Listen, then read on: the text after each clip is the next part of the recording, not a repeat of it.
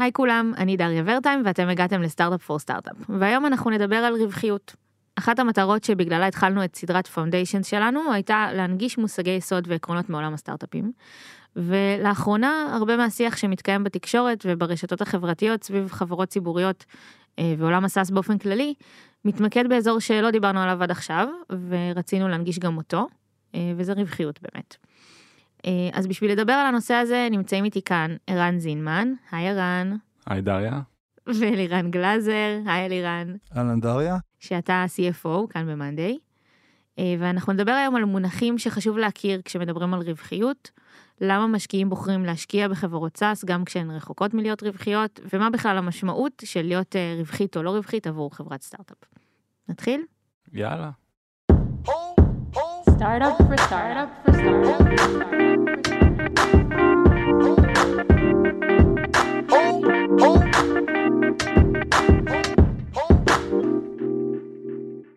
אז אולי באמת ניתן קצת איזה קונטקסט של למה אנחנו מדברים על זה עכשיו, כי זה...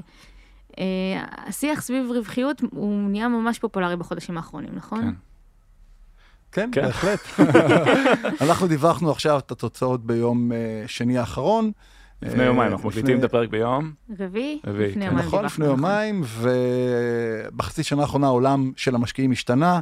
בעבר היה מושג שנקרא צמיחה בכל מחיר, או growth at all cost, ועכשיו מדברים על צמיחה שתרד גם לשורת הרווח, או sustainable growth, צמיחה שתשפיע גם על הרווחיות של החברה ותזרים המזומנים של החברה. היום משקיעים מסתכלים על זה הרבה יותר.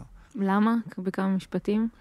תשמעי, אני חושב שהעולם לא השתנה, בסדר? אני חושב שתמיד, אה, בסוף אה, מטרה של חברה, אה, מעבר למטרה, את יודעת, אה, להצליח לעשות אימפקט על העולם, היא להיות רווחית. כאילו, כל עסק בסוף אמור להיות רווחי, בסדר? בטווח הארוך. נכון. זה המטרה של חברה, זה היכולת שלה להתקיים. וכולם הבינו את זה, בסדר? אני לא חושב שמישהו לאורך הדרך אמר חברה לא צריכה להיות רווחית.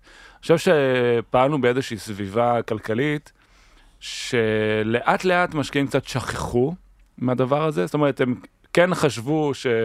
וכולם, זה לא רק משקיעים, כל השוק אה, היה בו המון המון כסף. נכון. אני חושב שהמון המון אה, משקיעים וקרנות ויזמים פעלו תחת ההנחה שבסוף הדברים יסתדרו, נשים את זה שנייה במרכאות. ובינתיים בוא נגדל, כי יש פה הזדמנות אה, אדירה, ויש לנו את המשאבים, כלומר את הכסף כדי לעשות את זה. זאת אומרת, הרווחיות היה משהו מאוד רחוק, לצורך העניין. כן, רחוק, סלאש, נסתדר בהמשך, סלאש, היה כל מיני דיבורים, כשנגיע לסקייל, אז כמובן שנהיה רווחיים, אין פה שום בעיה, כאילו, זה דברים שהסתדרו מעצמם. כן. אה, ואני חושב שאולי משהו שהשתנה בסנטימנט, מה שאלירן אמר, בגלל כל מה שקורה עכשיו בעולם, שהמשקיעים אמרו, אוקיי, הבנו, קצת נגררה לנו הסבלנות. אה, אולי אנחנו גם לא בדיוק מאמינים לסיפור של עצמנו, שכל חברה לא יכולה להיות רווחית באותם שיעורי רווח. Uh, ואנחנו רוצים לראות תוצאות יותר עכשיו ולהבין כאילו איזה חברות כאן יכולות יותר רווחיות, פחות רווחיות. Uh, אז, אז ככה אני, אני מסתכל על זה. כן, אני רק אולי אדגיש שהיה פעם משבר הדוט קום בשנת 2000, שם החברות הציגו באמת מודלים שאף פעם לא היה ברור אם הם יהיו רווחיות בעתיד. לא, שם, שם אני חושב, זה מצחיק, אני חושב כל פעם באבולוציה מניחים את השלב הבא. אז הביאו אייבולס, אמרו כל עוד אנשים ייכנסו לאתר, את הנושא של הרווח, הכנסות, סליחה, לסדר בהמשך. מתישהו נרוויח מהם כסף. רק צריך, נכון. רק צריך traction, רק צריך אנשים. כן, הסתדר ההכנסות. התפוצצה הבועה, עכשיו אה, כולם, לכולם יש הכנסות, ועכשיו פתאום אומרים, אמרו, נסתדר עם הרווחים. נכון. מסתבר שלא. לא, עכשיו יש חברות עם מודלים עסקיים אמיתיים, רק יש להם פרק זמן ארוך שלוקח להם להגיע לרווחיות, אבל יש הכנסות, יש צמיחה, ויש את העולם של חברות SaaS, שהשתנה מאוד בעשור האחרון. לא, ו- ובוא נגיד גם, אה, זה לא כזה פשוט להגיע לרווחיות. זה לא ברור מאליו, זה לא יסתדר בסוף, צריך להיות מאוד מוכוון לזה. יש המון חברות שלא בנויות להגיע לשם, זה אתגר. אז אנ- אנחנו נדבר גם אה, באמת, האם כל חברה יכולה בכלל להגיע לרווחיות. אה, בואו אולי לפני זה נדבר רגע על, על המונחים שאנחנו הולכים, אה, שהולכים ללוות אותנו לאורך הפרק, אוקיי? אז בעצם הדבר הראשון שאנחנו רוצים אה, לעשות בו סדר, זה ההבדל בין cash flow לפרופיטביליטי. כן.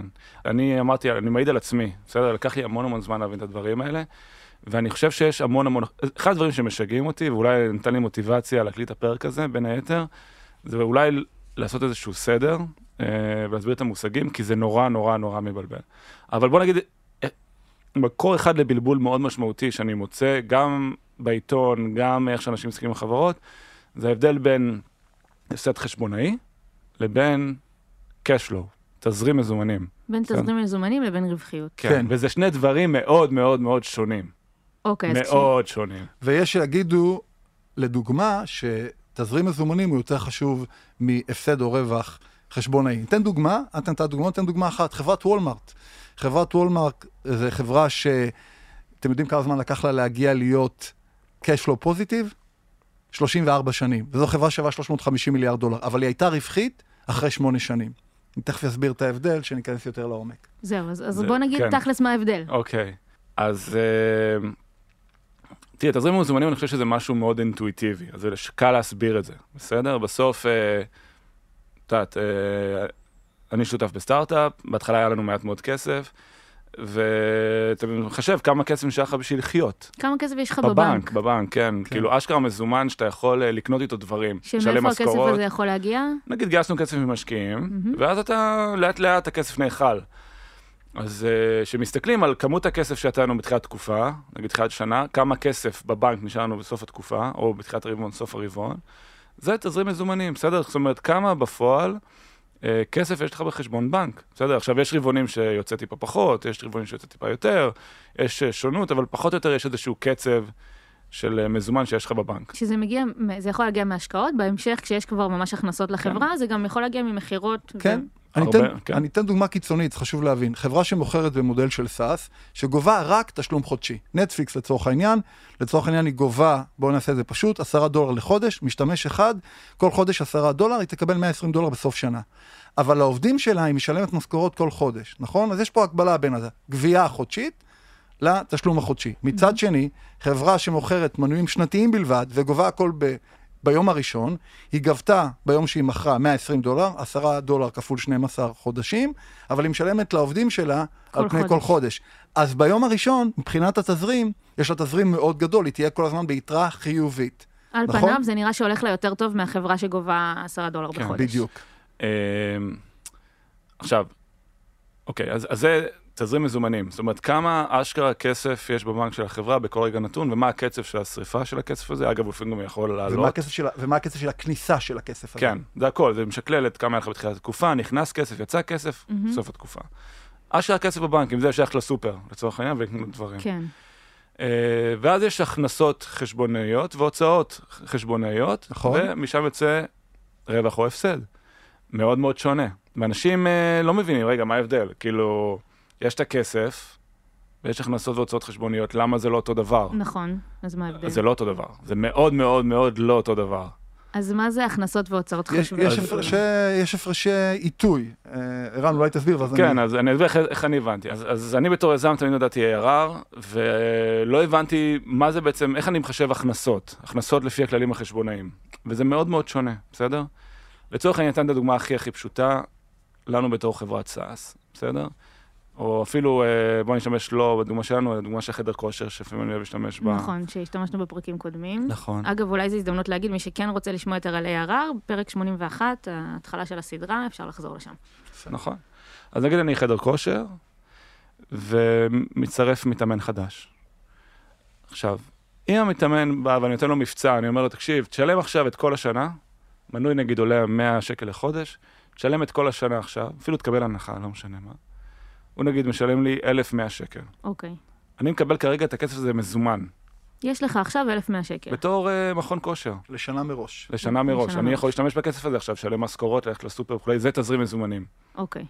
אבל כשאני בא לרואה חשבון שלי ואני אומר לו, טוב, בוא נכיר בהכנסות בחודש הזה, הוא אומר לי, תקשיב, המנוי הזה ששילם לך שנה מראש, אחלה שהוא שילם לך שנה מראש, תעשה מהכסף מה שאתה רוצה, אבל בתור רואה חשבון, אני יכול להכיר בהכנסה רק של החודש הזה. כי אתה יכול להכיר בהכנסה רק אחרי שסיפקת את השירות. רק של מה שנתת לו עד עכשיו. כן, בדיוק. זאת אומרת, הוא התאמן החודש, או לא משנה אפילו אם התאמן או לא התאמן. עבר החודש הזה, הוא קיבל את השירות ממכון הכושר, תכיר בהכנסה. ואז פתאום, הנה דוגמה אחת שמייצרת פער בין תזרים מזומנים, זאת אומרת, המזומן שיש לי עכשיו בתור מכון הכושר, אפילו שחתם איתו לשנה, הוא לא יכול לבטל, הוא לא יכול לעזוב, הוא הולך, אה, אני הולך להכיר בכל ההכנסות לאורך השנה, לא משנה מה, יישרף העולם, אבל לצורך העניין, אם אתה ב- בסוף ינואר, אתה עכשיו יכול להכיר רק ב-120 שקל. 1 חלקי 12 בדיוק. מה, נכון. מהסכום שהוא שילם. ואז נוצר פער, בסדר? בין התזרים, כמה שאני מקבל מה, מהלקוח, לבין כמה שאני יכול להכיר. אבל איפה לא נוצר פער? בהוצאות. כי ההוצאות, לדוגמה, זה משכורות. אני שילמתי משכורת ל- למאמנים שלי, במכון כושר, ל- לפקידת הקבלה או לפקיד הקבלה. אז אני בעצם יכול להכיר, אני, אני כאילו צריך לרשום, א', הכסף יוצא לי מהכיס בשביל לשלם משכורת, נכון. וגם בדוח רווח הפסד. לא משנה אם יש לך עכשיו אלף, אה, 1,100 שקל ביד או 100 שקל ביד, כן, אתה זה לא עדיין... קשור להכנסות. בדיוק.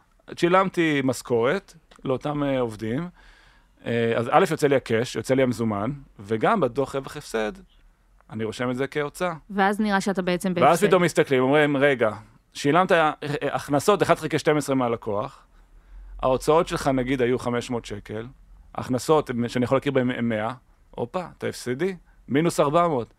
אני אומר, אבל רגע, אבל הלקוח שילם לי 1,100 שקל, הכל יש טוב, זה." כן. זו דוגמה מצוינת. ה- ו- ו- ואז נוצר פער, בסדר? המכון כושר זורם, יש לו כסף אה, להשקיע במכשירים יש חדשים. כסף גם לחודש הבא. יכול לעשות שיווק, אבל הדוח רווח הפסד, באותו נקודת זמן, נראה מאוד מאוד לא טוב. נכון. עכשיו, קחי את זה כדוגמה שיש לו אלף מנויים.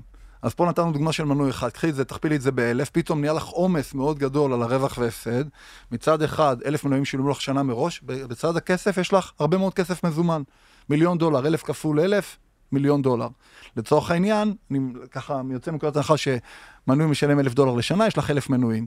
עכשיו, יש לך, את מכירה את המיליון דולר חלקי 12, אז כל חודש את מכירה 1 חלקי 12, ויש לך, לצורך העניין, 50 מאמנים, שאת משלמת, משלמת להם משכורות. אז בדוח החודשי שלך, של הרווח והפסד החשבונאי, כל חודש את תרשמי הפסד מאוד גדול. מצד שני, יש לך את המזומן לשלם להם את זה. זאת אבל אומרת, יכול להיות אמר- שיש לי הרבה כסף בבנק, אבל זה ייראה שהחברה הפסדית. נכון. כן. עכשיו תראי, בן אדם שקורא את הכותרת הזאת, באמת, הוא לא מתעמק והוא חולף, זה נשמע כאילו החברה מדממת כסף, נכון. אוקיי? אני לא יודע, לא זוכר אם נתתי את הדוגמה הזאת פעם, אבל אכלתי עם אבא שלי יום צהריים, אחרי שהנפקנו את החברה, והוא בא אליי, אומר, תקשיב, ערן. קראתי בעיתון שאתם אה, הפסדתם uh, 200 מיליון דולר, ואני יודע שגייסתם רק 800, אז איך אתם מתכוונים להסתדר? כאילו, יואו. ואמרתי לו, תקשיב, אבא, אנחנו... יש לנו עכשיו יותר כסף ממה שהיה לנו בהנפקה, הכל בסדר, אנחנו לא בלחץ, כאילו, ו...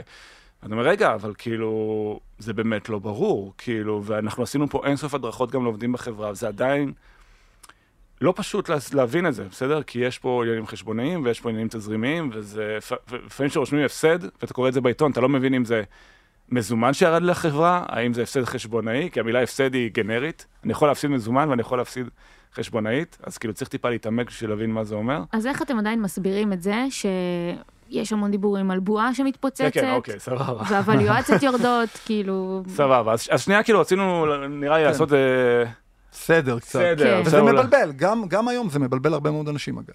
כל הזמן זה מבלבל. לגמרי, השיח ב, בתקשורת, לא, לא רק לגבי מאנדי אגב, כאילו באופן כללי, נראה לי שלגבי הייטק יש עכשיו איזושהי אמירה ש, שזה, שהחברות הן בכלל הפסדיות, והבינו שזה... כן. אז רגע, גם בוא נהיה הגונים, יש חברות, וערן אמר את זה בתחילת הפודקאסט, שבעצם יש חברות שלעולם לא יגיעו לרווחיות, או לעולם המודל, המודל העסקי שלהם לא יהיה כזה שיוכיח את עצמו. כן. מה זה מודל עסקי שמוכיח את עצמו? בסוף, לא נגיד באינסוף, אבל אחרי כמה שנים, המשקיעים מצפים שתתחיל להיות גם רווחי, בנוסף לזה שאתה מייצר מזומנים. וזה בעצם, אני לא אגיד הולי גרייל, אבל חברות רוצות אחרי פרק זמן מסוים של כמה שנים שבהן הן פועלות במודל סאס, לצורך העניין, להגיע לתזרים מזומנים חיובי בדרך כלל לפני, ואז לרווחיות מבחינה חשבונאית. לא, אני רק אגיד ש... כאילו, לי חשוב להדגיש, בטח ליזמים ומנהלי כספים שמקשיבים לנו, שכאילו, בעיניי הפרמטר היותר חשוב, לפחות בשנים הראשונות של החברה, הוא תזרים מזומנים, כי זה המשאב שבעצם אה, הוא מתכלה לחברה, בסדר? לאורך זמן, וחשוב, וזה שיש לך תזרים מזומנים טוב, גם אם אתה שורף כסף, אבל שורף נגיד מעט, אה, זה מאוד מאוד חשוב לחיים של החברה. ואני חושב שהרבה מאוד מהדינמיקה הזאת נקבעת מסוג העסק שאתה מנהל. אני חושב שהרבה נגיד גם, גם בעיתונות וגם אנשים מזדעקים, החברה לא רווחית, החברה לא רווחית, אבל חברה רווחית היא לא בהכרח חברה טובה, בסדר? בהרבה מאוד תעשיות. אני אתן דוגמה, אולי רק בשביל ככה לסגור את הפינה עד הסוף, מהמם. שאם נגיד עכשיו הייתי מנהל אה, סופר, הייתי פותח נגיד סטארט-אפ שהוא סופר, לצורך העניין, לא יודע אם זה נקרא סטארט-אפ, אבל עסק, בוא נגיד שהוא סופר, אז אה, זו דוגמה הפוכה למש, לדוגמה של המכון כושר שנתתי. למה? אוקיי. כי אני נגיד אה, פתחתי סופר, יש לי נגיד הון התחלתי של 100 אלף שקל, אני קונה מלא מלא מוצרים, כי אני צריך למכור אותם הרי, אני צריך למכור משהו ללקוחות שלי. אני קונה קורנפלקס וירקות ולא משנה מה. מזמין מהמון ספקים. מזמין מלאי, מלא מלא מלא. מלאי, שימי לב, זה מלאי. במאזן, זה לא ברווח והפסד. זהו, זה מה שאני מנסה להגיע אליו. אני מזמין מלא מלאי, שאני הולך למכור אותו.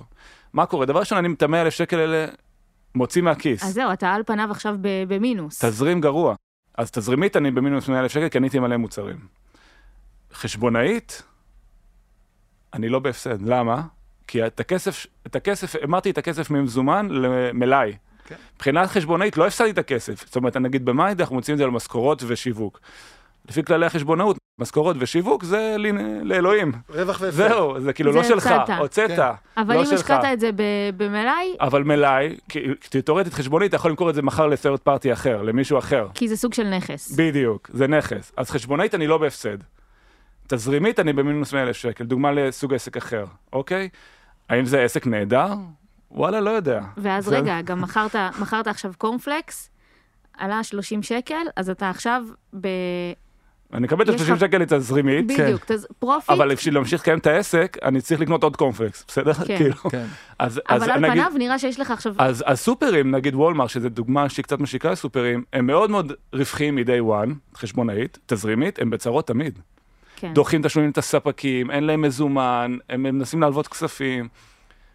פחות... אה, עד שמגיעים להסכם מסוים כמובן. כן. כי וולמארט בשנים הראשונות משקיעה בנדל"ן, שזה 30 סעיף שנים. מאזניה- ב- מאזני, משקיעה במלאי, אז בעצם ה-P&L שלהם, ההפסד שלהם, ההוצאות שלהם, לא לוקחות את כל ההוצאות האלה בחשבון, ולכן נראה שהם מוצאים פחות, כי הכסף מושקע בתוך עסק, דברים שהם מאזניים. אז זה, כן. זה בדיוק ההבדל בין סטארט-אפ לעסק, מבחינת אה, איך מסתכלים, איך בוחנים את ה... תראה, זה לא זה בכלל מודל קשור עסקי. לטכנולוגיה, זה מודל עסקי. זה- מודל זה אולי מה. שאנחנו מנסים להגיד פה. כן. מה שבאתי להגיד, כל הנקודה, זה שהמודל העסקי שלך מאוד מאוד מכתיב את המאזן. עכשיו, מה מבלבל פה? אני רוצה להגיד עוד משהו, דוגמה מההיסטוריה, סליחה שאני אה, מתפזר לעוד תעשיות וזה. אני חושב ש... וזה גם משהו מאוד מבלבל לדעתי בתעשייה הזאת. תראי, בסוף כולם מסתכלים על התעשייה של ה SaaS בתור משהו מאוד בוגר. זה, אה, אנחנו בהתחלה. נכון, חברות. SaaS, מאוד. רק בשנים האחרונות התחילו להנפיק. משקיעים עוד, ב- אה, מעכלים את הדוחות, מבינים. חברת SaaS, subscription, וזה אולי מאוד מאוד רלוונטי לכל מי שמאזין לנו, היא מאוד מאוד מוטה לא לחיוב בהיבט של אה, הכנסות והוצאות. למה? בגלל המודל של המנוי. בעבר, שחברות עבדו עם perpetual license, אני הרבה פעמים משתמש בדוגמה הזאת, שהיית הולך לקניון וקונה תוכנה. כן, perpetual זה שאתה קונה רישיון חד פעמי. בדיוק. אז עבד מאוד לטובת החברות בשורת ההכנסות. כי אם נגיד הייתי עכשיו הולך לקניון וקונה Adobe Photoshop ב-2,000 שקל, לא היה לי license. כאילו, הייתי קונה license, לא היה לי subscription. כן, אז אה, בכללים החשבוניים יכלתי להכיר בכל 2,000 שקל, כבר על ההתחלה. בדיוק. נכון. כי בא בא אנשי החשבונאות ואמרו, תקשיב, אנחנו לא, אין פה שירות שאתה צריך לספק.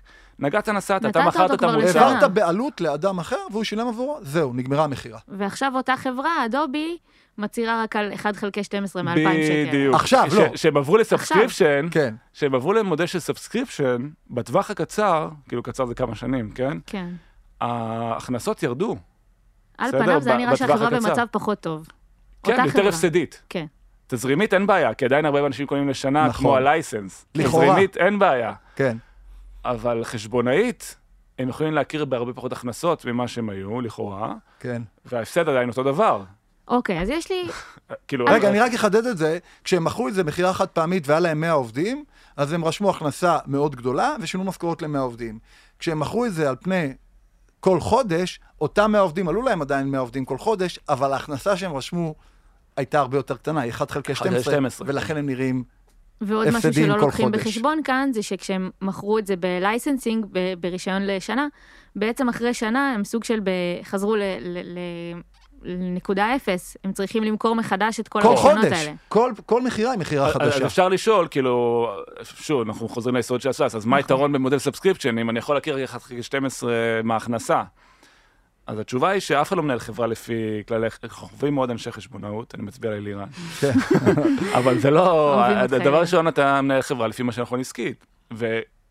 והוכח מעל כל ספק שמודל של subscription מיטיב עם הלקוחות, מיטיב עם החברה, מייצר הלימה יותר טובה בין הערך שהלקוח מקבל לבין החברה, מייצר לקוחות להרבה יותר זמן. כן, אבל זה גם תלוי בצמיחה של החברה. רק שנגיד, חברה שמוכרת מודל של subscription, אבל לא צומחת מספיק כל שנה, אז אולי ייקח לה הרבה יותר שנים להגיע לרווחיות. ולכן מדברים גם על צמיחה כמושג חשוב. צריך גם להסתכל על, ערן ציין מושגים כמו retention.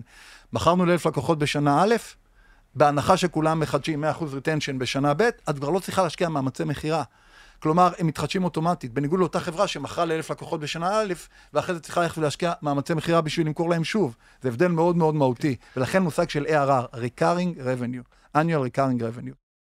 אוקיי, רגע, אז אני, אני בכל זאת רוצה לאתגר אתכם, כי אתם אומרים פה כבר הרבה זמן שיש אלמנטים הרבה יותר משמעותיים מרווחיות, ושזה לא בהכרח מה שצריך להסתכל עליו. למה בכל זאת כולם כל הזמן מדברים על זה? למה זה עדיין מה שמעניין את כולם? אז, אז משהו בדרך הלך לאיבוד, זה אולי הנקודה, בסדר? אז כאילו, כל מה שהסברתי זה הגיוני, מובן, באמת אה, הוא אובייקטיבי. כן. אבל מה שקרה בשבע, שמונה שנים האחרונות, שכל המשקיעים אמרו, טוב, אז כל, אה, כל SaaS זה זהב. כל מי שיש לו subscription, בסוף זה יסתדר. ויש המון ניואנסים, בסדר? נכון. זה כאילו, לא כל חברה שמוכרת subscription, אוטומטית יכולה להיות רווחית. זאת אומרת, אז בתקופה האחרונה, מה שאתם אומרים, שעכשיו הייתה את ההתפכחות הזאת סביב הדבר הזה אולי. כן. כן. בגלל זה מתחילים להסתכל כן, כן יותר, אז פעם כל ARR היה זהב, כל מי שהיה לו recurring revenue, זה המשקיעים פעלו תחת הנחה שחברה יכולה להיות רווחית, והכל יכול להסתדר באינסוף או בעתיד. אבל יש המון המון ניואנסים, יש חברות שכן יכולות, יש חברות שלא יכולות, יש חברות שלעולם לא יוכלו. אז איך יודעים? אז קודם כל יש מושג, אני רק אחדד ואוסיף משהו לערן, יש מושג שנקרא מכפיל. הרי חברות דיברו על ווליואציות, זה גם מה שקרה בשנים האחרונות, דיברו על ווליואציות כאלה ואחרות לחברות, ווליואציות מנופחות, חברות שוות הרבה מאוד כסף. למה בעצם עשו את זה? אמרו, אנחנו מסתכלים על החברה הזאת, הנה פוטנציאל שלה שאחרי חמש שנים היא תהיה רווחית, היא אוגרת לקוחות, למאנדל לדוגמה, לצורך העניין, אה, דיווחנו בסוף שנה שעברה על 150 אלף לקוחות, הפוטנציאל שלהם להביא הכנסות, אפסל, קורסל, הוא גדול מאוד. אנחנו מניחים שאם ניקח מכפיל, סתם אני נותן, 12 על ההכנסות הצפויות בסוף שנה, נגיע לשווי מסוים של חברה. למה זה לא תמיד קורה לכולן? כי יש חברות שהמודל שלהן בסוף לא עובד. כי יודעת. בעצם הוואלואציה אמורה לשקף את, ה, ציפיות לעתיד. את הציפיות לעתיד ל-cash flow, לא בהכרח לרווחיות, ל- להכנסות אולי. בסוף, בסוף, אה, תראי, בסוף חברה צריכה להיות רווחית. כאילו, בסוף ככל שחברה מאיטה, בסדר? אז ה- הציפייה היא כן שתהיה רווחית, בסדר? זאת אומרת, בסוף חברה משקיעה המון המון בצמיחה, נכון? הרבה פעמים כן. גם, בגלל זה יש הרבה הפסדים, בסוף שמים הרבה מהכסף נכון. אה, בשביל לצמוח, אבל הציפייה היא שבסוף הצמיחה תגיע ל- למצב ש, שכבר אמורים להיות... אה, כן. זה מושג שנקרא scale, אולי ניגע בו רק, שאתה, ככל שאתה גדל יותר, היעילות של ההוצאות שלך הולכות ומשתפרות, ואז אתה רואה יותר ויותר מההכנסות יורדות לשורת הרווח, כי אתה צריך להשקיע פחות בצמיחה של החברה, בגלל המודל של ההכנסות כן. החוזרות. אולי אני שנייה אעצור ואני אסביר למה חברת SaaS היא מאוד רווחית בסופו של דבר, בסדר? אז מה שקורה בחברת SaaS לאורך זמן, ושוב, אין לנו המון המון זמן של חברות SaaS בשוק הציבורי, בגלל זה אולי יש המון חוסר ודאות. אבל מה שקורה בחברות סאס זה בהתחלה משקיעים המון כסף בשביל להביא לקוחות חדשים. עולה המון המון כסף לייצר revenue, לייצר הכנסות, כי מוציאים המון לשיווק ומכירות. ואז הלקוחות האלה מצטברים. זה ככל- בפיתוח כמובן. ובפיתוח כמובן, כן, ב-R&D. ואז ה... לאט לאט המסה של הלקוחות מצטברת. תחשבי, אנחנו השנה אה, נתנו תחזית להכנסות של 502 מיליון דולר, שרובם ככולם מגיעות מלקוחות שלא הוספנו השנה. לקוחות שהיו איתנו שנתיים ושלוש וארבע. וככל, נגיד, אה, נדמיין את מאנדי עם אה, הכנסות של מיליארד דולר. המיליארד דולר האלה, שוב, אני עושה מספרים היפותטיים. כן. כנראה יורכב- יורכבו מהכנסות של 900 מיליון דולר מלקוחות שכבר היו איתנו בעבר, ו-100 מיליון דולר מתוך לקוחות שנשקיע באותה שהם שנה. חדשים. כן. כן. עכשיו, העלות של להביא לקוחות חדשים מאוד גבוהה, אבל העלות של לתח... לשמר לקוחות קיימים היא מאוד מאוד נמוכה. מה צריך בשביל זה? שרתים, שזה מאוד נמוך, אה, אנשי תמיכה, צריך... אה, customer מות- success, כן. אולי איש מכירות שעושה upgrade, עלות מאוד נמוכה. וככל שהחלק של ההכנסות שלך, המרכיב המהותי ממנו הוא שייך ללקוחות קיימים ולא חדשים, החברה הופכת להיות הרבה הרבה יותר רווחית, כי ההוצאות של לתחזק את ה-revenue שהוא שייך ללקוחות קיימים, הן קטנות. אתה צריך לשים הח- פחות כסף בשביל לשמר. לשמור- לשמר את, ה- את מה שקיים. בדיוק, אבל ככל שאתה עולה, החלק הזה הופך להיות מרכיב הרבה יותר משמעותי מההכנסות שלך. כן. בסדר? ואז חלק של ההוצאות שמשוייך אליו, מאוד נכון, אם מאוד בהתחלה. היית צריך לשים אה, דולר אחד על אה, לשמר ותשעה דולר על צמיחה, לאט לאט המאזן הזה אמור להתהפך, ואתה יכול לשים תשע דולר למשל על, על שימור, ודולר אחד על, על בדיוק, צמיחה. כן. בדיוק. תמיד אה, להביא לקוחות חדשים זה הרבה יותר יקר מאשר לשמר לקוחות קיימים, בסדר? וזה המודל של סאס. אוקיי, אז דיברנו באמת על שחלק מהחברות לא יכולות להיות רווחיות. אה, אז אחת, אחת מהשאלות שקיבלנו מהקהילה זה איזה רווחיות מהווה אינדיקציה טובה לחברה יציבה בעתיד, ואיזה הפסדיות היא, היא קיצונית מדי, ובעצם מעידה על, אה, אני יכולה להעיד על כשל במודל. אני לא יודע אם נגיד עם, מספר, אני אגיד לך איך אני חושב על זה, בסדר? אז, אז הסברנו למה חברת SaaS יכולה להיות מאוד מאוד רווחית בעתיד. אבל uh, צריכים כמה דברים להתקיים במה שאמרתי, שהם לא מובנים מאליהם. נכון. דבר ראשון, אצלנו לדוגמה, עלות תחזוקה של לקוח או שימור לקוח היא, היא נמוכה. אבל יש חברות שעלות שימור לקוח מאוד מאוד גבוהה. למה? כי צריך אנשי professional services, צריך אנשים טכניים. זה מוצר שהוא פחות self-serve, פחות הלקוח מסתדר עם עצמו, יותר צריך תמיכה 24/7 מהחברה. ואז מה שאמרתי לגבי זה שעולה מעט מאוד לתחזק לקוח, לא מתקיים, עולה הרבה מאוד לתחזק לקוח, וזה חברה שאולי אף פעם לא תהיה רווחית, למרות שהיא subscription, זו כי דוגמה ההוצאות אחת. שלה ימשיכו כן. לגדול. גודל בדיוק. השוק, גודל השוק מאוד גודל השוק, משמעותי. נכון? אם אתה פועל בשוק של עשרות מיליארדי דולרים, גם אם יש לך נתח קטן מהשוק, אתה יכול להגיע למסה קריטית של מכירות. אם אתה פועל בשוק של מאות מיליוני דולרים, ואתה אפילו מספר אחת בשוק, ובסוף אתה מוגבל ל-200-300 מיליון דולר מכירות, נגיד 50% מהשוק, יש לך תקרה שאתה לא יכול, בעצם, תקרת זכוכית לצמיחה שלך. נכון, עוד משהו, שאני אגיד לך איזה חברה לא יכולה להיות רווחית, לדוגמה. דיברנו באחד מהפרקים על היסוד על net retention. זאת אומרת, אנחנו פה מניחים שלקוחות הישנים נשארים. מה קורה בסיטואציה שהם עוזבים? שיש נטישה מאוד יש גבוהה. נטישה. אם יש נטישה, אז uh, סבבה שעולה לי מעט מאוד לתחזק את הלקוחות הקיימים, אבל זה, ההכנסות כל הזמן יורדות. חברה שההכנסות כל הזמן יורדות צריכה להשקיע יותר בצמיחה, יותר ב marketing, בשביל לשמור איזושהי צמיחה נורמלית שהשוק לא יעניש אותה. חברה לא יכולה ללכת אחורה. זה משהו שידעתם לקחת בחשבון גם בשלבים המוקדמים יותר של החברה? כאילו, אני מנסה לחשוב עכשיו, אה, לא. אתה לומד תוך כדי תנועה, אבל, אבל אני רגע רוצה לחזור לשאלה שלך, איך יודעים מה זה כלל אצבע? כלל אצבע אומר, אנחנו נמצאים, כשעשינו את ההנפקה, נגיד, דיברנו על שלב הצמיחה של החברה, ואנחנו במאנדיי, בהייפר גורד כבר הרבה מאוד שנים, למעשה, מאז שהתחלנו למכור, אנחנו צומחים בצורה מאוד משמעותית כל שנה, ויש שלב של מה שנקרא מעבר לשלב הצמיחה. אז שלב הצמיחה זה בדרך כלל בין, אם אני אגיד, אה, אזור החמש עד שמונה שנים, זה כמובן יכול להשתנות, כן. אחרי התקופה הזאת מתחיל, מתחיל שלב הערך. שלב הערך, חברה בדרך כלל צומחת באזור, ניקח את אטלסיאן, 30 אחוז בשנה, אבל מייצרת, או 30 פלוס, ומייצרת תזרים מזומנים של 25 אחוז וצפונה, כלומר, מהמכירות שלה, וגם מייצרת רווחיות של 20 אחוז ומעבר לזה. זה שלב הערך, שזה משתנה כמובן, יכול להיות וולטילי, אבל תחשבי, 30 אחוז צמיחה, 25 אחוז רווחיות או תזרים. זה איזשהו בגדול. בנצ'מרק כללי שמסתכלים כן, עליו. וזה, וזה קומפאונדד, כי כשאתה צומח 30% שנה אחרי שנה, אז אתה בעצם צומח על בסיס שהולך וגדל. אבל בשלבים מוקדמים יותר, אני מניחה שאין לזה בנצ'מרקים, כי, כי אז כן. באמת... אין חברה סוג, את אומרת מה ההפסדים, תלוי מאוד בשוק שאתה פועל בו, בכמות האנשים שאתה מביא, בכסף שיש לך, זה משהו מאוד uh, משתנה. בסוף זה לא rocket science, בסדר? אני חושב שזה פחות המספרים שהם אינדיקטיביים, אלא מהות המוצר והחברה. כמו שלירן אמר, לראות שיש אפשרות לצמוח, לראות שלא עולה המון בשביל לשמר לקוח, לראות שלקוחות לא נוטשים בקצב גבוה, כי אז זה אומר שאנחנו כל הזמן יש לנו ליקי בקט, והחברה לא יכולה להגיע לרווחיות, כי היא לא יכולה להישען על הלקוחות הקיימים שלה בתחזוקה נמוכה. יש, ויש היום המון חברות SaaS שנמצאות בבעיה סביב המקום הזה, בסדר? כאילו, אה, ש, ש, ואז המשקיעים באים ואומרים, תקשיבו, לדעתנו החברה הזאת, יש פה אתגר, היא לא בהכרח יכולה להיות רווחית, בסדר? אני חושב זאת אומרת, שגם... ההפסדים יכולים להיות אה, לגיטימיים, אבל הם צריכים to make sense ברמה העסקית של כמות ההפסדים שאתה, ש, שהחברה לוקחת על עצמה, כאילו כמות כן. הכסף שהיא מוכנה לשים בשביל הצמיחה של כן. יש מושג שנקרא path to profitability, או דרך לרווחיות. בוא תראה לי שלאורך זמן אתה יודע לצמוח, אבל גם לאורך זמן אתה יודע לתרגם את הצמיחה הזאת בהכנסות לשיפור הרווחיות שלך. הקטנת ההפסד לאורך זמן, ואז להתחיל להיות רווחי. שזה משהו שמושג שהרבה מאוד עכשיו בכל השיחות, בשנים האחרונות היה פחות, היום מדברים על זה יותר. לא רק תראה לי צמיחה, אלא תראה לי גם איך אתה מתרגם את זה לדרך לרווחיות. מתי תהיה רווחי? מתי תצא, תייצר תזרים מזומנים חיובי? אז אלה שאלות שנשאלות עכשיו בכל כן, השיחות עם מקבלים את זה האנליסטים. המון, המון ממשקיעים, כן. המון. אני חושב שמשהו להוסיף לערן, אמנם אני איש הכספים, product.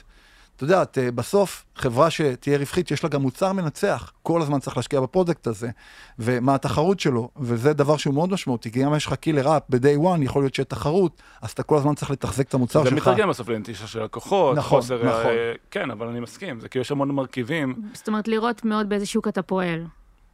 אה, כן, אז תראה, אז, אז איזה, איזה חברות נגיד, אה, לדעתי יש להם אתגר סביב הנושא של רווחיות, או הייתי שם לב, או מנסה לתקן.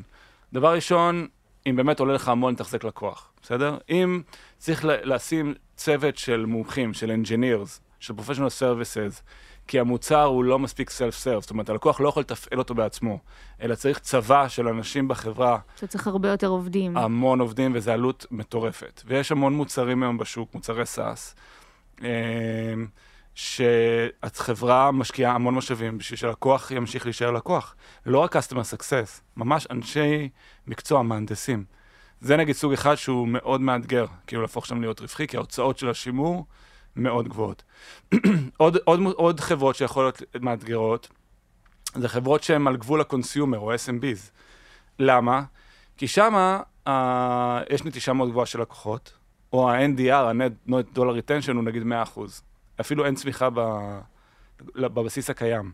מה הכוונה? למה? זאת, זאת אומרת, כי אין להם לאן להתרחב, או ש... אה, once קנית זהו, כאילו, אתה לא יכול לשדרג בתור לקוח, Mm. או שיש נטישה מאוד מאוד מסיבית של אה, לקוחות. ובחברה כזאת היא צריכה עדיין להשקיע המון משאבים בשיווק כדי לצמוח. וכשאתה צריך להשקיע המון משאבים בשיווק כדי לצמוח, יהיה לך מאוד מאוד קשה להיות רווחי, כי העלות של השיווק היא מאוד מאוד גבוהה, ואתה נמצא כל הזמן בלחץ כזה, שמצד אחד צריך להציג צמיחה לשוק, כי לאף אחד לא אכפת אם אתה רווחי, אם אתה הולך אחורה, אז אתה מתמכר להוצאות השיווק. מצד שני, על בסיס הקיים לא מתחזק אותך. ואם עולה לך כל הזמן יותר כסף להביא עוד לקוחות, אז כן, אתה לא תצליח. וזה חברה שגם יהיה לה כן. מאוד קשה להיות רווחית. אה, שתי חברות לדוגמה שהצהירו כשהן יצאו להנפקה שיהיה להן קשה מאוד להגיע לרווחיות, הן בעצמן אמרו את זה, זה שתי חברות כמו אובר וליפט, חברות B2C בעולמות של הסעות. אה, הן בעצמן אמרו שיהיה להן מאוד מאוד קשה להגיע לרווחיות, מכיוון שהן כל הזמן צריכות להשקיע בלתחזק את הפלטפורמה הקיימת שלהן, לשלם לנהגים, אה, להביא נוסעים, מול תחרות מאוד קשה. יש תחרות אה, של לא רק אה, נסיעה ברכבים, אלא בקורקינטים ובאמצעי תחבורה אחרים, אז איך אתה כל הזמן מתחזק את זה? ולכן אנחנו רואים שבהתחלה הם קיבלו שווים מאוד מאוד גדולים בשוק הפרטי, ואחר כך כשהם הנפיקו, ההפסדים שלהם הלכו והעמיקו. מצד שני, אני אתן דוגמה לחברה שהיה לה מאוד מאוד קשה להגיע לרווחים, אבל שינתה קצת מודל עסקי בדרך והגיעה לרווחים. אמזון, שהתחילה כחנות ספרים מקוונת, הפסדים אדירים בתחילת הדרך, אדירים. איפשהו בדרך הם התחילו להביא את AWS, נכון. וזה שהוא בעצם... אחראי לחלק אה, מאוד מאוד מאוד משמעותי גדול. מהרווח שלהם. הם עשו דבר נכון, הם ניצלו את היכולות שלהם להביא את AWS, בעצם זה תורם להם מאוד לרווחיות. הריטייל הוא הרבה יותר מורכב, כי יש תחרות גדולה גם עם פלטפורמות אחרות, גם עם פלטפורמות פיזיות, חנויות פיזיות, פיזיות, אז אבל, אז זה- אבל זה באמת דוגמה טובה, כי אם אנחנו מדברים כל הזמן על להסתכל קצת על, על האינסוף, על הטווח הרחוק, אז באמת אמזון זו דוגמה טובה שעשתה את זה, לקח לה הרבה זמן להגיע לשם, עד שהיא הביאה מוצר שבאמת גרם לה כן. להגיע לרווחיות. אבל, אבל זה, אני חושב שברוח התקופה, זה מה שגם חיובי. אני חושב שהתקופה הזאת היא גם מאוד חיובית, אולי אני אעשה לזה framing כזה, כי זה מכריח חברות מאוד מאוד להסתכל על המודל העסקי שלהם, והרבה חברות גם פתאום, אה, וגם אנחנו, כאילו, כן. עשינו הרבה טיובים, בסדר? עשינו הרבה התאמות, חושבים יותר על הרווחיות. יש איזה משקיע שאמר לנו, אה, רועי אמר לי, אה, שאתם יודעים מה ההבדל בין חברה שהיא רווחית 20% ל-40%? שהיא מכוונת לשם. ויש בזה משהו נכון, בסדר? יש פה אה, עוד מטריקה שהיא מש... הפכה להיות משמעותית, ואני חושב שהיא בסוף תהפוך לחברות ליותר יעילות, ואפילו יותר אה, אינובטיב, כי פתאום אה, זה דורש מחברות לחשוב אחרת. נוצרו כן. פה עסקים שמאחוריהם עומדים צבא של אנשים, וקוראים לזה ARR, אז משקיעים נתנו לזה מכפילים של ARR, אבל יש הבדל בין חברה שעומדים אחרי הצבא של שרתים, לחברה שעומדים אחרי הצבא של אנשים. בסדר, זה עלויות אחרות לגמרי, זה לא סדרי, אותם, אותם סדרי גודל. וזה ההבדל בין חברה שיכולה להיות רווחית או לא רווחית. אז בואו נדבר על מתי מגיע השלב שחברה כבר באמת חייבת להיות רווחית. כאילו, הנה, ניקח את עצמנו לדוגמה, אנחנו, מאנדי עדיין לא, לא רווחית. כן, אבל, אבל מאנדה יש לה כסף, בוא, בוא נגיד את זה, גם חשוב, למאנדה יש מעל 800 מיליון דולר בקופה, אז יש לה כסף לכאורה לעוד, לא לכאורה, יש לנו כסף לעוד עשר שנים לפחות. אבל אנחנו לא אומרים שבגלל שיש לנו כסף לעוד עשר שנים, אנחנו לא רוצים להיות רווחיים. אנחנו בדוח האחרון הראינו שיפור מאוד משמעותי ברווחיות, וגם כשאנחנו נשאלים, אנחנו אומרים בשוק שאנחנו מכוונים בשנתיים הקרובות, עד 2025, שזה מה שהצגנו ב-IPO, להגיע לרווחיות, ולפני זה להגיע לתזרים מזומנים חיובי.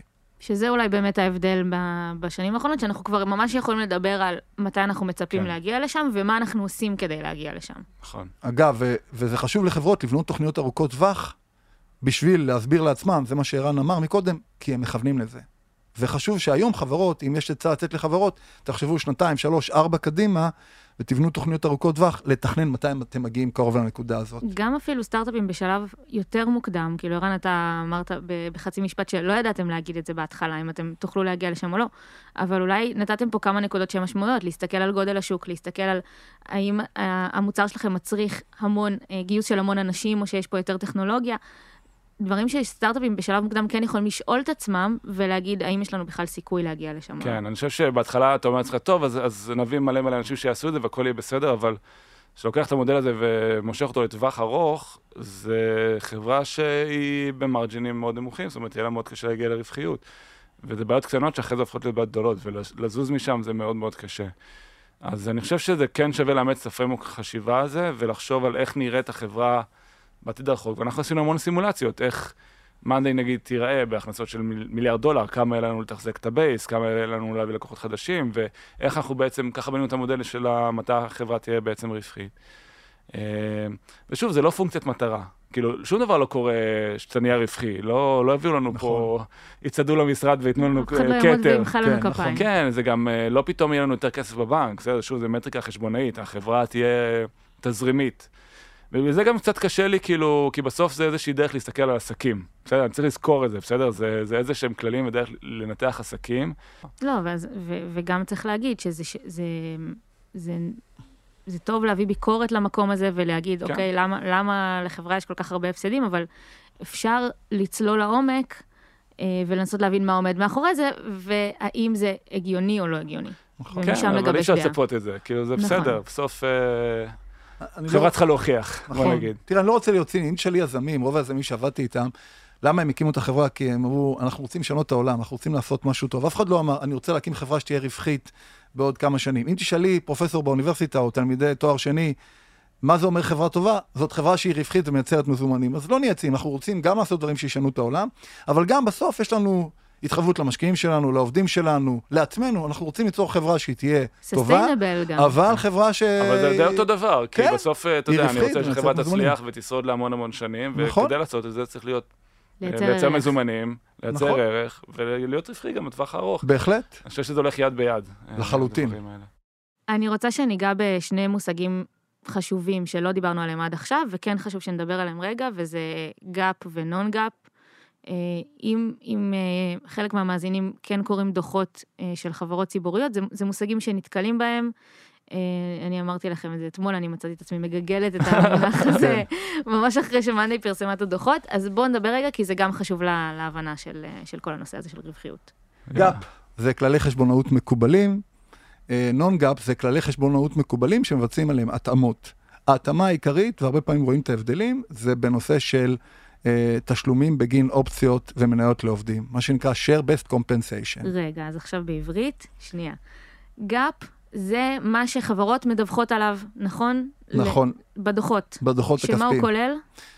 הוא כולל את כל ההכנסות של החברה, את ההוצאות של החברה, את כל ההוצאות, כולל הוצאות בגין אופציות ומניות לעובדים, וכולל הוצאות אחרות שב non GAAP לפעמים לא, לא נכללות. וזה אני איזשהו... אגיד את זה מהפרספקטיבה שלי רק, אה, להשלים את זה. GAAP זה ה template שכאילו מצפים ממך לדווח, דיווח מלא. הגנרי לכל החברות. non GAAP זה, אתה אומר בתור חברה, אני, אוקיי, אז אני אדווח כמו שרציתם, אני עושה את זה התאמה קטנה עם כוכבית. אותם סעיפים, אותו דבר, רק אני עושה איזושהי התאמה, או תוספות שלנו. כי כחברה. לדעתי, אם אני אדווח את זה כמו ב template, משהו ילך לאיבוד או תבינו נתון לא נכון, וחשוב לי להפריד נגיד בין שני דברים. אני אגיד disclaimer קטן, צריך לדווח GAAP, ה non GAAP בעצם אומר, זה ההוצאות וההכנסות שהן קשורות לפעילות העסקית. בדרך כלל כשעושים התאמה ל non GAAP, זה מנטרלים סעיפים כמו, כשאני אומר תגמול לעובדים, שגם על זה אגב יש דעות שונות, זה משהו לא ביום-יום של הפעילות העסקית, לא קשור להכנסות ולהוצאות, אלא שזה תגמול שמשמר עובדים בארגון באמצעות קומפנסציה. מניות. כן, קומפנסציה אבל באמצעות מניות, לא קומפנסציה באמצעות מזומנים. עכשיו, יש דעות שאומרות, אנחנו רוצים לדעת גם את זה. אתה למשקיע חייב לתת גילוי נאות על הכל, ולכן חשוב לתת את ההתאמה הזאת. ואת רואה GAAP, non GAAP, ואת ההתאמות שמתבצעות. נותנים לזה גילוי מלא. מה זה הראשי תיבות של GAAP? General Accounting General Accepted Accounting Principles. Principles. אוקיי, שבאמת המטרה היא ש, שיהיו איזה שהם תנאים שהם אה, רלוונטיים לכל הח, החברות, Templates, כדי, ש, כן, כן. כדי שנוכל להשוות ביניהם. שפה אחת לכל הדוחות יש גם. להשוות בין חברות. משווים בין סופר, למאנדיי, לאמזון, לחדר כושר. יש? גם, יש גם IFRS ונון IFRS, שזה אותו דבר, זה תקינה אירופאית מול תקינה אמריקאית, אבל זה אותו דבר. ולמה זה כל כך אה, משמעותי שנדווח גם על ה non GAAP? אה, אז תראה, אז אחד, אוקיי, אז, אז בדרך כלל, שוב, אני אומר בדרך כלל, כי כל חברה היא שונה, חברות SaaS, כמונו, מדווחות גאפ, ויש רק סעיף אחד, אולי עוד מעט דברים, אבל בעיקר, בעיקר, בעיקר, זה רק סעיף אחד, שהוא אופציות ומניות שמקצים לעובדים. כי זה עלות. המון כסף. כן. המון כסף.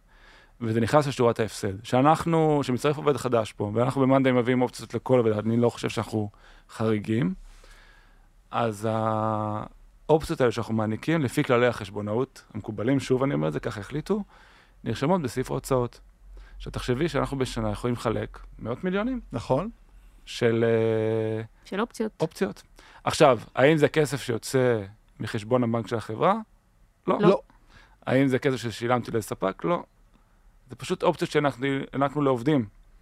אבל אז אתה לא יכול לדעת, אם נגיד לא היינו מדווחים נון גאפ, בסעיפי ההוצאות, האם החברה השתפרה בהוצאות של התפעול של העסק, אבל הצטרפו יותר עובדים, ושילמתם, הענקתם יותר אופציות, ובגלל זה הסעיף של ההוצאות העמיק. התנפח. כן. או שהחברה נהייתה פחות יעילה וצירפתי רק 100 עובדים, ובגלל זה, זה אנחנו רוצים לעשות גם את ההפרדה הזאת, להפריד בין התפעול של העסק לבין קומפנסציה שנותנים לעובדים.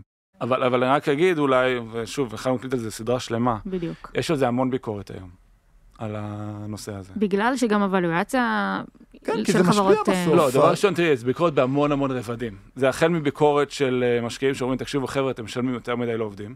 כי אומרים, אה, נגיד, ניקח עובד בארצות הברית, מהנדס, אתה יכול לשלם לו 250 אלף דולר משכורת שנתית, ועוד אופציות 300-400 אלף דולר. אומרים, רגע, חבר'ה, בואו שנייה נעצור את החגיגה, GAAP non GAAP, בסוף כאילו, בן אדם כאילו מקבל את הכסף ואנחנו מדוללים. נכון. במניות. וב', תחשבי על מה שאמרתי לך, אפשר לשחק עם זה. נגיד אני, יש הבדל, אם אני נותן, נגיד, אה, לך, דריה, נגיד משכורת, אה, נגיד את מקבלת משכורת של 100 אלף דולר, ואני אומר לך, 400 אלף דולר אני אתן לך במניות, או 300 אלף דולר משכורת ו-200 אלף דולר במניות. כן. המשכורת תירשם בהפסד, וכאילו המניות נרשמות בנון גאפ. את בסוף מקבלת די אותה קומפנסציה, כמעט את אותו כן. שווי, כן. אבל זה, אפשר לשחק עם מאוד זה. משמעותי לדוחות, ואנחנו כן. רוצים להיות, כל החברות רוצות להיות שקופות לחלוטין, זה גם הכללים שכולם משחקים לפיהם.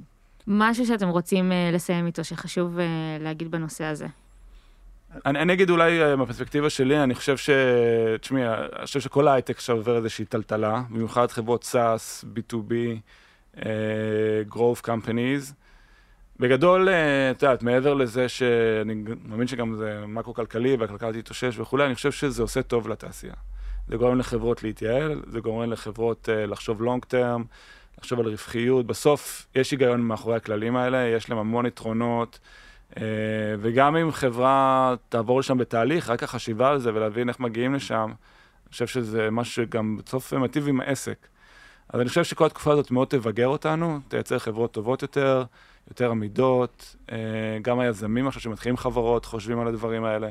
אז מכל ההיבטים אני חושב שזה מאוד מאוד משמעותי. אני רק אוסיף, אני מאוד מסכים עם מה שערן אמר, רק אוסיף שכשאתם קוראים דוח או כותרת בעיתון, תנסו להבין כאילו לפעמים את הניואנסים שיש. אני לא מצפה וגם לא רוצה להיות ציני, כי בסוף חברות כן רוצות להרוויח והכותרות הן לפעמים כאלה ואחרות. תנסו להבין, להבין, להבין את ההבדלים ואת הניואנסים, ואז זה נראה אחרת. אז אה, רגע לפני שנסיים, אני אזכיר שאם יש לכם שאלות, אתם מוזמנים לשאול אותם בקהילת הפייסבוק שלנו או באתר, ואם אתם רוצים לדעת כל פעם שיוצא פרק חדש, אתם מוזמנים לעקוב אחרינו בכל אפליקציה. אז תודה ערן, תודה, דריה. תודה אלירן, תודה, דריה. תודה שהאזנתם.